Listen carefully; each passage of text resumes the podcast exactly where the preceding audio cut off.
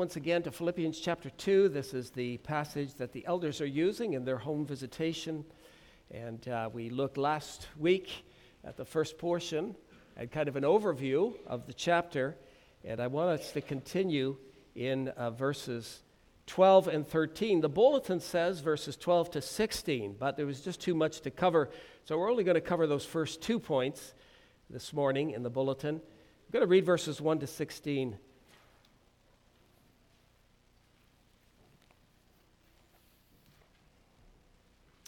Philippians 2 1 to 16. Therefore, if there is any consolation in Christ, if any comfort of love, if any fellowship of the Spirit, if any affection and mercy, fulfill my joy by being like minded, having the same love, being of one accord, of one mind. Let nothing be done through selfish ambition or conceit, but in lowliness of mind, let each esteem others better than himself. Let each of you look out not only for his own interest, but also for the interests of others. Let this mind be in you, which is also in Christ Jesus, who, being in the form of God, did not consider it robbery to be equal with God, but made himself of no reputation, taking the form of a bondservant and coming in the likeness of men. Being found in appearance as a man, he humbled himself and became obedient to the point of death, even the death of the cross.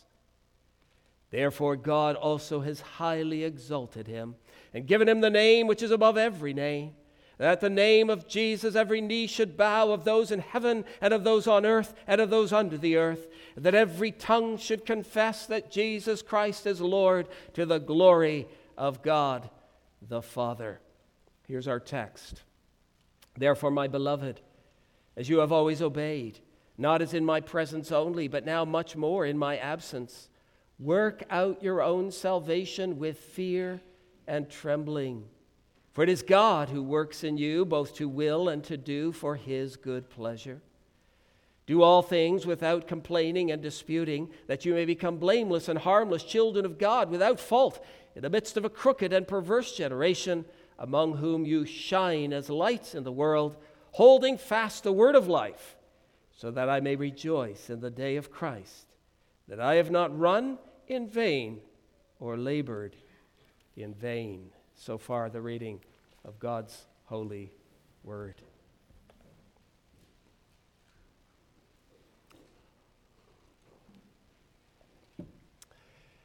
Work out your own salvation. What does it mean? His name was Anthony or Antony. He was a contemporary of the great champion of the faith, Athanasius, who so passionately defended the deity of Christ and the doctrine of the Trinity. Anthony was raised by wealthy parents. But when he was about 18 or 20 years old, his parents died. Six months later, when he was at church, he heard the words of Jesus to the rich man If you want to be perfect, go sell what you have and give to the poor, and you will have treasure in heaven, and come follow me. He decided to give away his earthly possessions. Most of his money he gave to the poor. He devoted himself to discipline and went to live in the Egyptian desert. He ended up spending most of his life there. Eventually, thousands of monks and nuns followed his example. They rejected marriage, possessions, and money as worldly and carnal. They lived as hermits and practiced extreme self denial. St. Anthony was one of the most well known among these early monks. Historians have said that he was hugely influential in inspiring people to take to the monastic life of seclusion, self denial, and prayer. He considered his body to be a hindrance. He wore only a sheepskin and ate as little as possible. He often fasted through several days and at best ate only bread, salt, and water once a day. He never ate meat. He had no bed, he just slept on the hard, rocky ground. He endured the cold at night and the scorching heat of the day. And he never washed himself. He thought that he could serve God better in the desolate wilderness. As I said, there were many who followed his example. They spent most of their lives in the desert or in the tombs. Eventually, monasteries were built as places where people could go to save their soul. One form of monasticism said that you were saved through work, you were saved through community, and saved through self denial. Simon, or Simeon, Stylites was another interesting figure in church history. He was a Syrian monk born around 390 and died in 459. He lived to be 69 years old and spent 37 of those years on top of a 50 foot high pillar in the desert so that he could escape the wicked influences of the world and become closer to God. He spent more of his life on the pillar than he spent on the ground. Kids from a nearby village would climb up the pillar to his three square foot plas- uh, platform with a baluster around it and bring him flatbread and goat's milk so that he wouldn't starve to death. Well, prior to the Reformation, in his early years in a monastery, Martin Luther was continually haunted by the question of how to be righteous before a holy God. His Pelagian teachers told him to fast, pray, and work for salvation. And so he diligently sought for holiness and freedom from sin by mortifying the flesh. He would lock himself up in the monastery for two or three days at a time with neither food nor drink, saying prayers. He said that sometimes he became so overwhelmed by his obligation to God that he could not sleep for five nights in a row. He did everything that he should have done and more so that he could be at peace with God. He said of this time, I quote, I tormented myself almost to death to procure peace with God for my troubled heart and my agitated conscience. But I was surrounded by horrible, thick darkness and could find peace nowhere. Historians have said that no one surpassed Luther in his outward, external desire for holiness. He later claimed of his efforts if ever a monk got to heaven by monkery, I would have gotten there. But the question is, people of God, is this kind of self denial pleasing in the sight of the Lord? Today, from Philippians 2, verses 12 and 13, we want to ponder the words of the apostle work out your own salvation with fear and trembling. Is he calling you to live as a hermit in the desert? Is he calling you to the monastic life of seclusion, self denial, and prayer? Is he calling you to the top of a pillar or to lock yourself up in your room for days without sleep, food, or drink? For verses 12 and 13, I want us to consider two things the challenge of the apostle and the encouragement of the apostle. First, the challenge that he sets before his readers. Look with me once again in your Bibles to verse 12. Verse 12. Therefore, my beloved, as you have always obeyed, not as in my presence only, but now much more in my absence, work out your own salvation with fear and trembling. Does this verse contradict Paul's teaching elsewhere that salvation is by grace alone, through faith alone, in Christ alone? Is he teaching us here that salvation is something for which you must work? Well, we should take a moment, first of all, to reflect upon the recipients of this command. To whom was he speaking when he said, Work out your own salvation? This book begins, chapter 1, verse 1, with these words Paul and Timothy, bondservants of Jesus Christ, to all the saints in Christ Jesus who are in Philippi. The letter is addressed to saints. Who are saints? What are saints? The word saint comes from a Greek word which means consecrated to God, set apart. Saints are those who are set apart by God in Christ for the purpose of glorifying Him. In the Bible, saints are ordinary believers, Christians, the church. Everyone who has received Christ and embraced the gospel of his life, death, and resurrection by faith is a saint. And so it's not as though Paul is writing to unbelievers who know little about the Christian faith and telling them that they must begin to work for their salvation or else they will be lost. In this letter, the apostle addresses them six times as brothers, brothers in the Lord. Chapter 4, verse 1, he calls them his brothers whom I love and long for, my joy and crown. Three times throughout the book, he calls them his beloved. And here in our text, verse 12, Paul is writing to those who had been obedient to Scripture. And genuine obedience flows from saving faith which had been worked into them by God.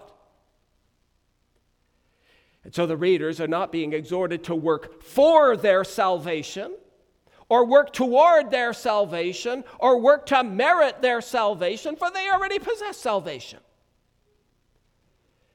The challenge of verse 12 is addressed to saints, brothers, the people of God, the saved. And so today, if you are saved through faith in Jesus, you have this command, this challenge before you as well.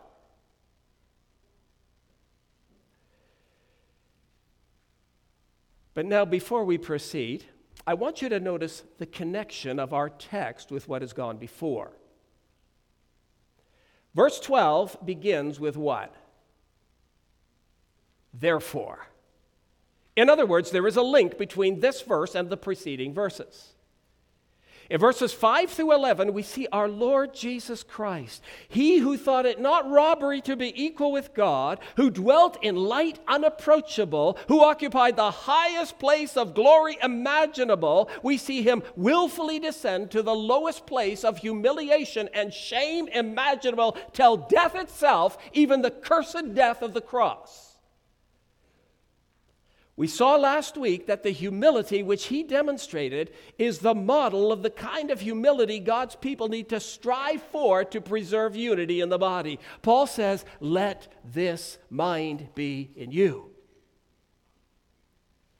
But not only did Christ humble himself, verse 8 also says he humbled himself and became what? Obedient to the point of death. Not only is the Christian life to be characterized by the humility of Christ, it is also to be characterized by the obedience of Christ. Those who are saved by Christ are called to display the obedience of Christ even as he constantly aimed to do not his own will, but the will of his Father. So those who are in Christ must strive to do the will of our Father. Therefore, my beloved, says Paul, in light of the great act of love which Christ demonstrated, in light of his humility and obedience, which led to him receiving a great reward, therefore, therefore, the Christian is to work following his perfect example of obedience to the Father.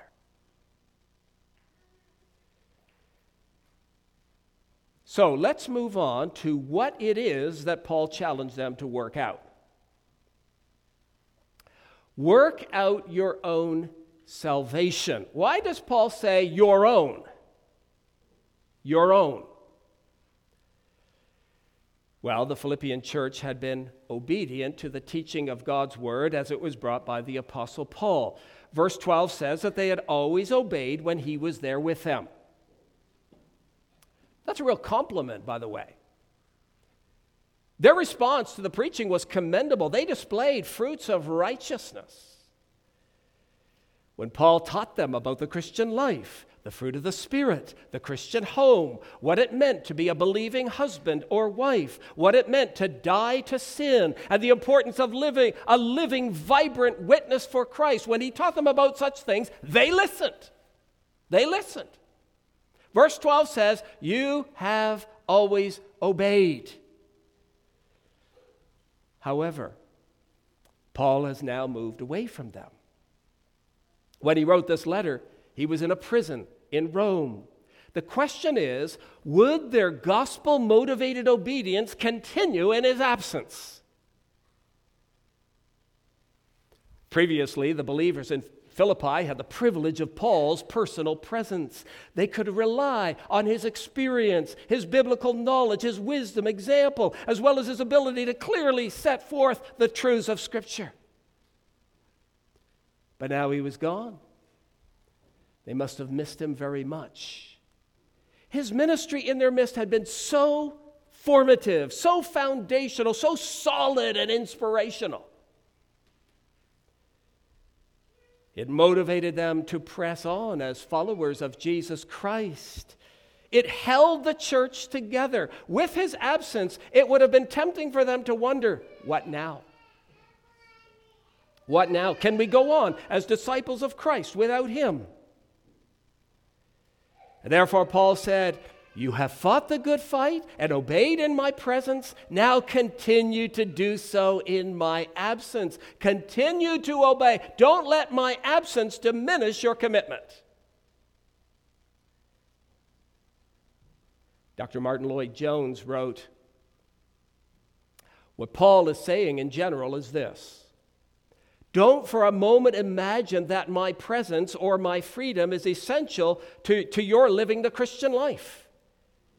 In the mercy of God, I was given the privilege of bearing the gospel to you in the first instance, and I was able to teach you and set you on your feet and, in a sense, establish your goings. But you must not think of this new life into which you have come in terms of me, as if I were essential to it. You must not feel as though the whole thing is going to end because I am in prison and cannot come and preach to you. You must realize that you yourself have been given the gift of salvation. You have it as much as I have it. And I want you to work that out, that gift which you now have, that life which you have received. Work out your own salvation. So, congregation, there is a helpful truth here for us to remember. Whatever your circumstances may be, whatever changes may come in your life, whatever companions, teachers, mentors, friends, or spiritual encourage are removed from your life, don't let any of these things negatively affect your commitment to working out your own salvation. Paul is saying to the Philippians, whether I'm present or absent, be zealous and faithful before the face of God. Keep putting to death indwelling sin. Keep feeding your soul with the word of life. Keep running the race. Keep rejoicing in the cross. Keep living for the glory of the one who saved you. You have received the gospel. Now keep building your life on it.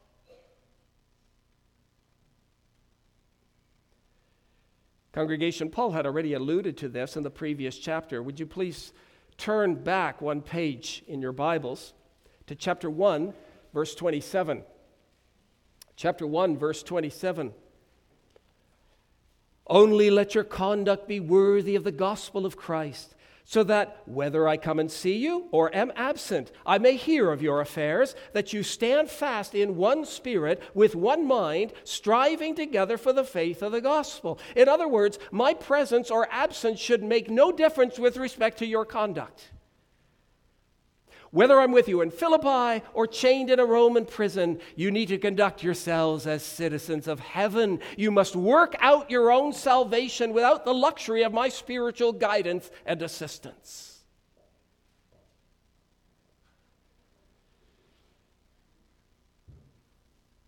But now let's explore just a little more what Paul means by salvation. Work out your own salvation. In his epistles, he uses this word in various ways. The biblical meaning of salvation is not limited merely to the justification of the sinner. It often includes God's redemptive work from start to finish, God's redemptive work in its totality. Salvation has a past, present, and future phase. The Bible teaches that the salvation of every believer is already complete, right? It is complete without any work on your part. Jesus cried out, It is finished. It is finished. And therefore, the believer's salvation is complete in him. Ephesians 2 5 says, By grace you have been saved, a past completed act. If you put your trust in Christ, you are freed from the penalty of sin. Jesus paid for them on the cross. You are forgiven and justified before God. That is a once for all declaration. But Scripture also teaches that we are yet to be saved. Romans 5 9, having now been justified by his blood, we shall be saved from wrath through him. The day is coming when we will be saved from the very presence of sin. When we are glorified, our sin nature will be completely eradicated. What a great, wonderful day that will be. So, Scripture presents us with both a completed aspect of salvation as well as a future aspect. We are saved from the penalty of sin, and we will be saved from the presence of sin. But there's also the present.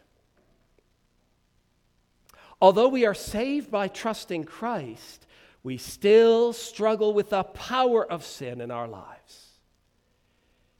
And so the salvation spoken of here in our text includes the entire course of our life, the whole new life which we have received in Christ, a new relationship to God our Father for whom we are to live. While we are living on this earth, we are being saved from the power of sin. We call that sanctification. The tense of the verb that Paul uses here in verse 12 indicates a conscious and strenuous effort. Continue to work out your salvation. You might compare it to when you get married. Once you've made your vows, you continue to live your married life, facing the joys, challenges, and hardships as they come along. Paul is urging them to carry their salvation to completion and to ensure that its influence permeates every aspect of our lives. That can be a difficult, demanding, and draining task. To obtain the crown, there is a race to be run, obstacles to be overcome, and battles to be fought. In Luke 13, Jesus was asked whether the saved would be few in number. How did he respond to that question? He said, Strive to enter through the narrow gate. That word strive in Greek is where the English word agonize comes from. Picture a person in a wrestling ring, in a fierce struggle. He is to exert himself with all that he has, straining every nerve in his struggle against the opponent.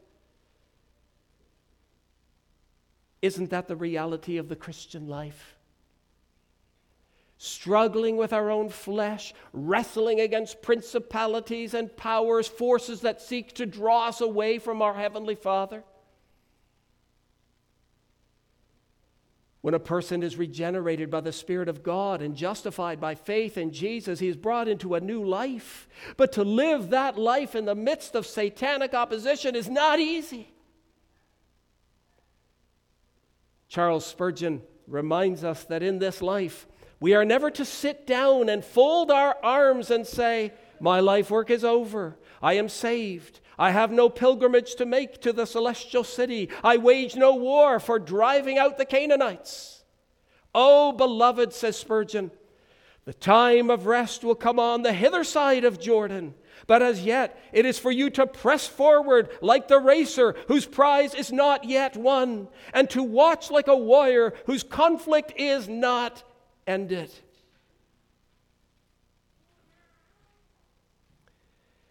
You see, congregation, God justifying a sinner, declaring him not guilty, is inevitably followed by sanctification. The new life in Christ becomes apparent to all, but that involves difficult and sometimes agonizing effort because the powers of evil are right there, trying to draw us back to our old way of life and old patterns of sin. Therefore, because this process of working out one's own salvation is such a challenging and vital task, verse 12 also describes the spirit in which this command is to be obeyed. What does Paul say in verse 12b? Work out your own salvation with fear and trembling. Fear and trembling. What does that mean? Is Paul contradicting the joyful spirit that permeates this letter? Is he talking about a, a terror of hell? Or a dread of falling from grace and being eternally lost? Is he talking about dread and doubt? No, brothers and sisters, Jesus said, I give my sheep eternal life, and they shall never perish, neither shall any pluck them out of my Father's hand the fear and trembling spoken of in our text is holy reverence, humility, and awe. Living our lives each day with godly fear of grieving such a loving, gracious, holy, and majestic God of whom the believer has become a son.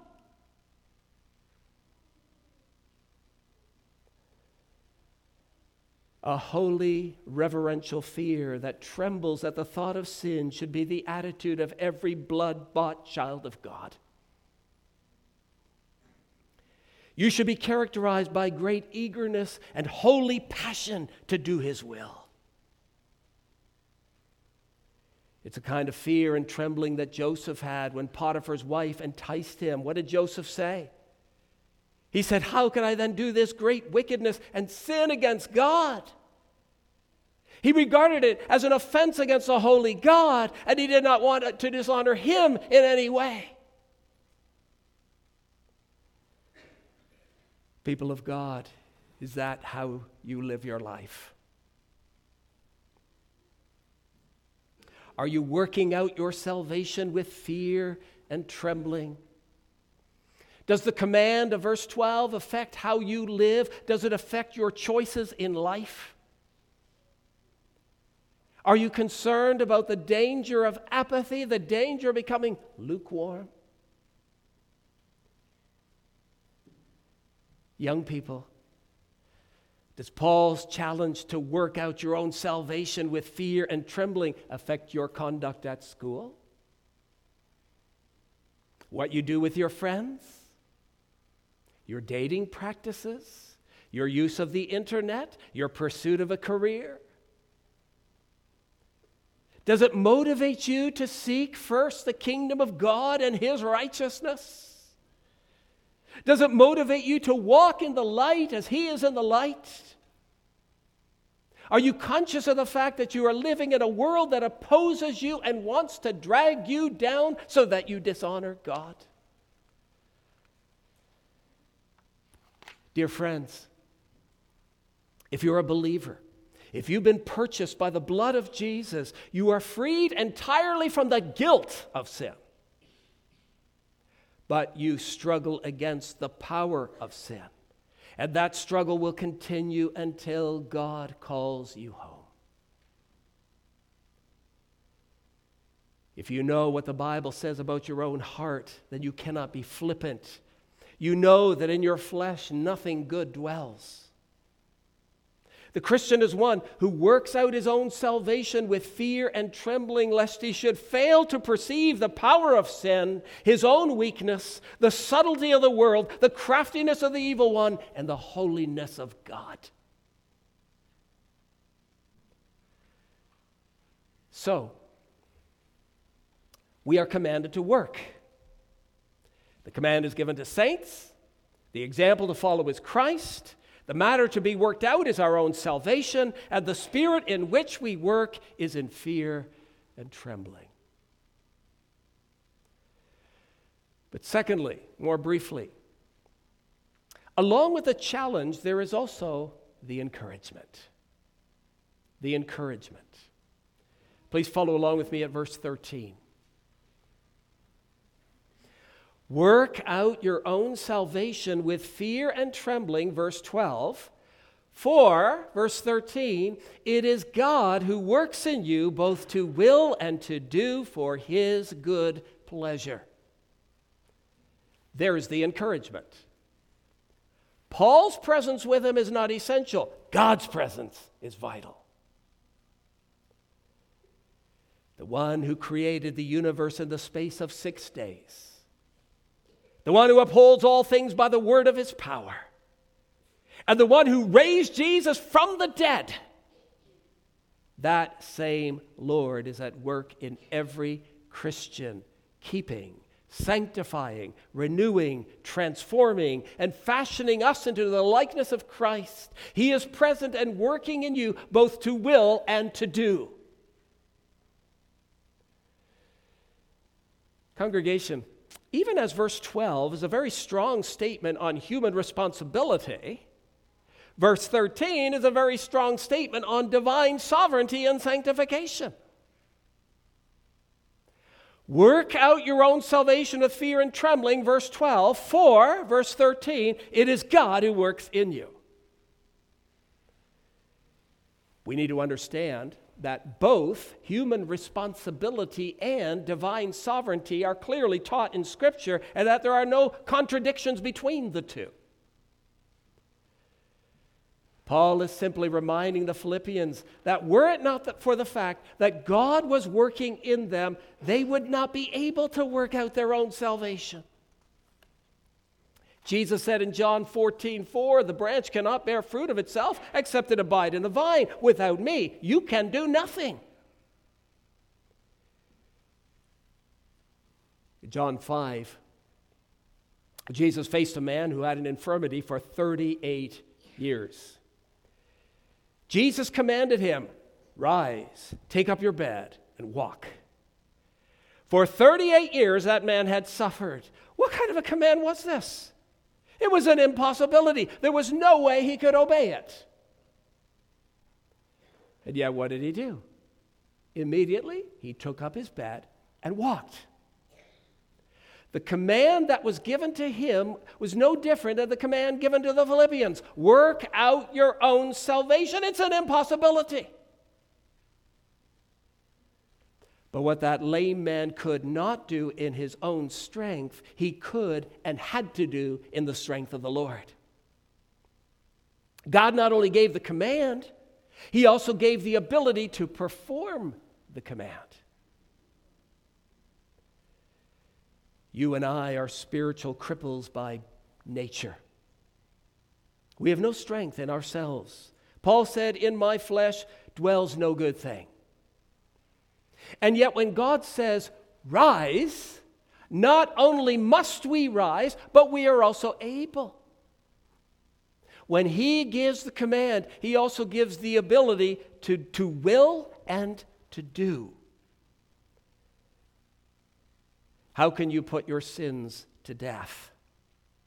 How can you successfully resist the evil one? How can you labor for the well being of the church? How can you put to death selfish ambition and conceit? How can you put the interests of others ahead of your own? And how can you consistently feed your soul?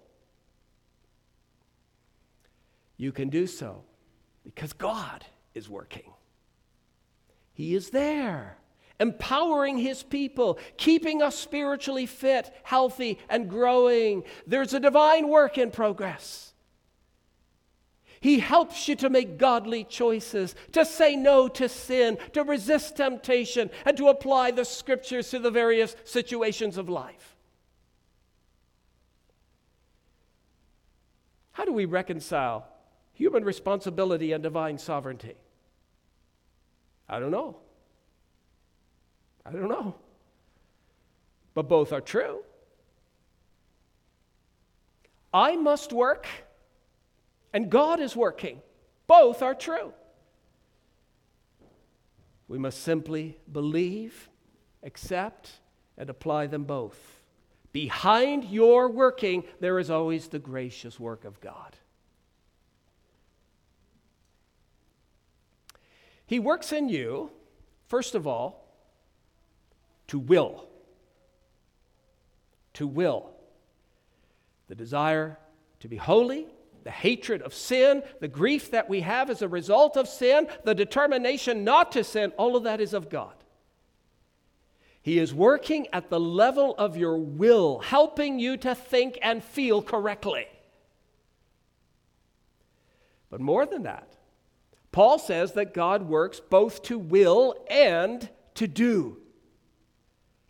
He not only gives you the desire, he causes you to act upon those desires. He gives you the determination and strength to resist sin and to break your old habits. He is at work at the level of your actions. So, congregation, these are encouraging and humbling verses. On the one hand, we must work. That's the command. There's no excuses. On the other hand, when we do work, we have no reason to boast. For not only does God give us the will, but He also empowers us to action. Both to will and to do. What reason do you have to boast?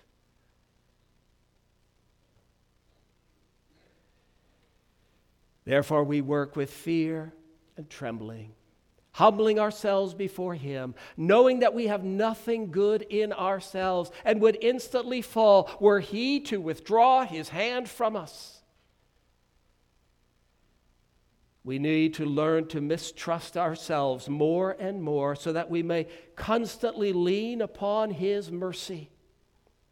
The Apostle Paul was able to do that, and therefore he could say in chapter 4 and verse 13, I can do all things. How? Through Christ who strengthens me. Dear friends, do you know the effective power of God at work in you, both to will and to do?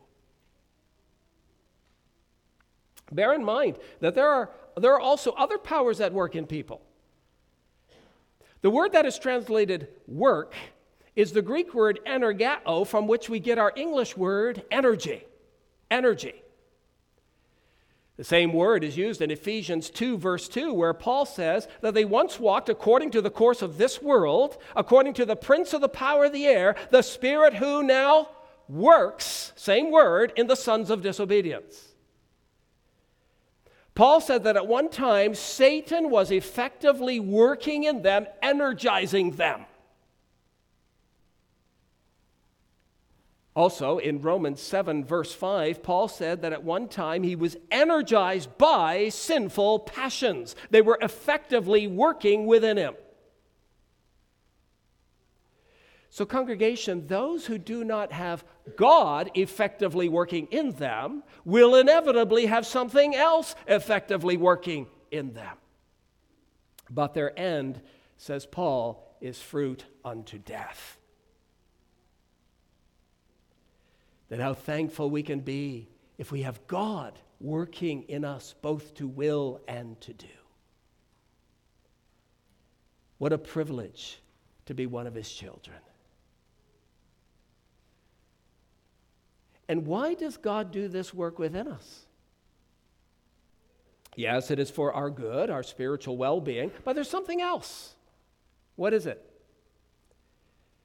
The end of verse 13 says, it is God who works in you both to will and to do for his good pleasure. God takes no delight in sin and no pleasure in unrighteousness. He delights in grace, salvation, and the transformation of his people into the likeness of Christ. He takes, he takes pleasure in your holy life. He wants to see your salvation transform every aspect of your life. Therefore, you and I are commanded to work. And by the power of God, through the Holy Spirit, we're also able to work for His good pleasure. The exhortation tells us what we are to do, and the explanation tells us that we are not alone in doing it.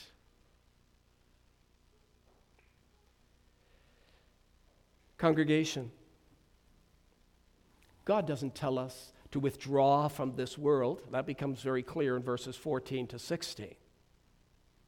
He doesn't tell us to withdraw from this world. He doesn't want you to live alone in the wilderness or on the top of a pillar. Neither does he tell you to torment your body to merit the salvation of your soul. But he does call you to the diligent pursuit of sanctification, Christ likeness. And before you can do that, he calls you to put your faith in his Son, Jesus Christ, the one who humbled himself and became obedient to the point of death, even the death of the cross. Have you believed the gospel? Are you resting in Christ?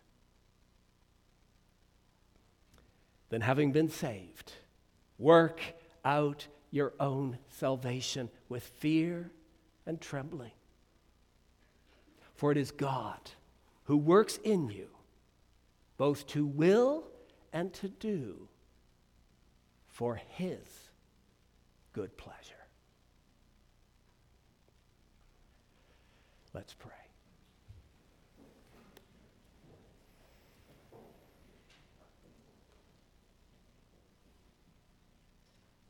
Lord, we come before you this morning as those who of ourselves are weak, in whom nothing good dwells. We cannot live the Christian life apart from your power, the power of your Holy Spirit at work within us. Lord, we thank you that you do not leave us on our own that those who are justified, those who have received the gift of salvation in Jesus Christ, are empowered to go on in that life of sanctification. You cause us both to will and to do. We thank you for changing our desires, changing our, our minds and our hearts but then also working at the level of our, our actions. So we look to you for grace to fight the good fight, to run the race till the finish line. We thank you that in Christ we are delivered, we are freed from the guilt of sin. We thank you that you give us strength to live our life now so that we are slowly freed from the power of sin. And we praise you, our God, for the day that is coming when we will be totally freed from the presence of sin.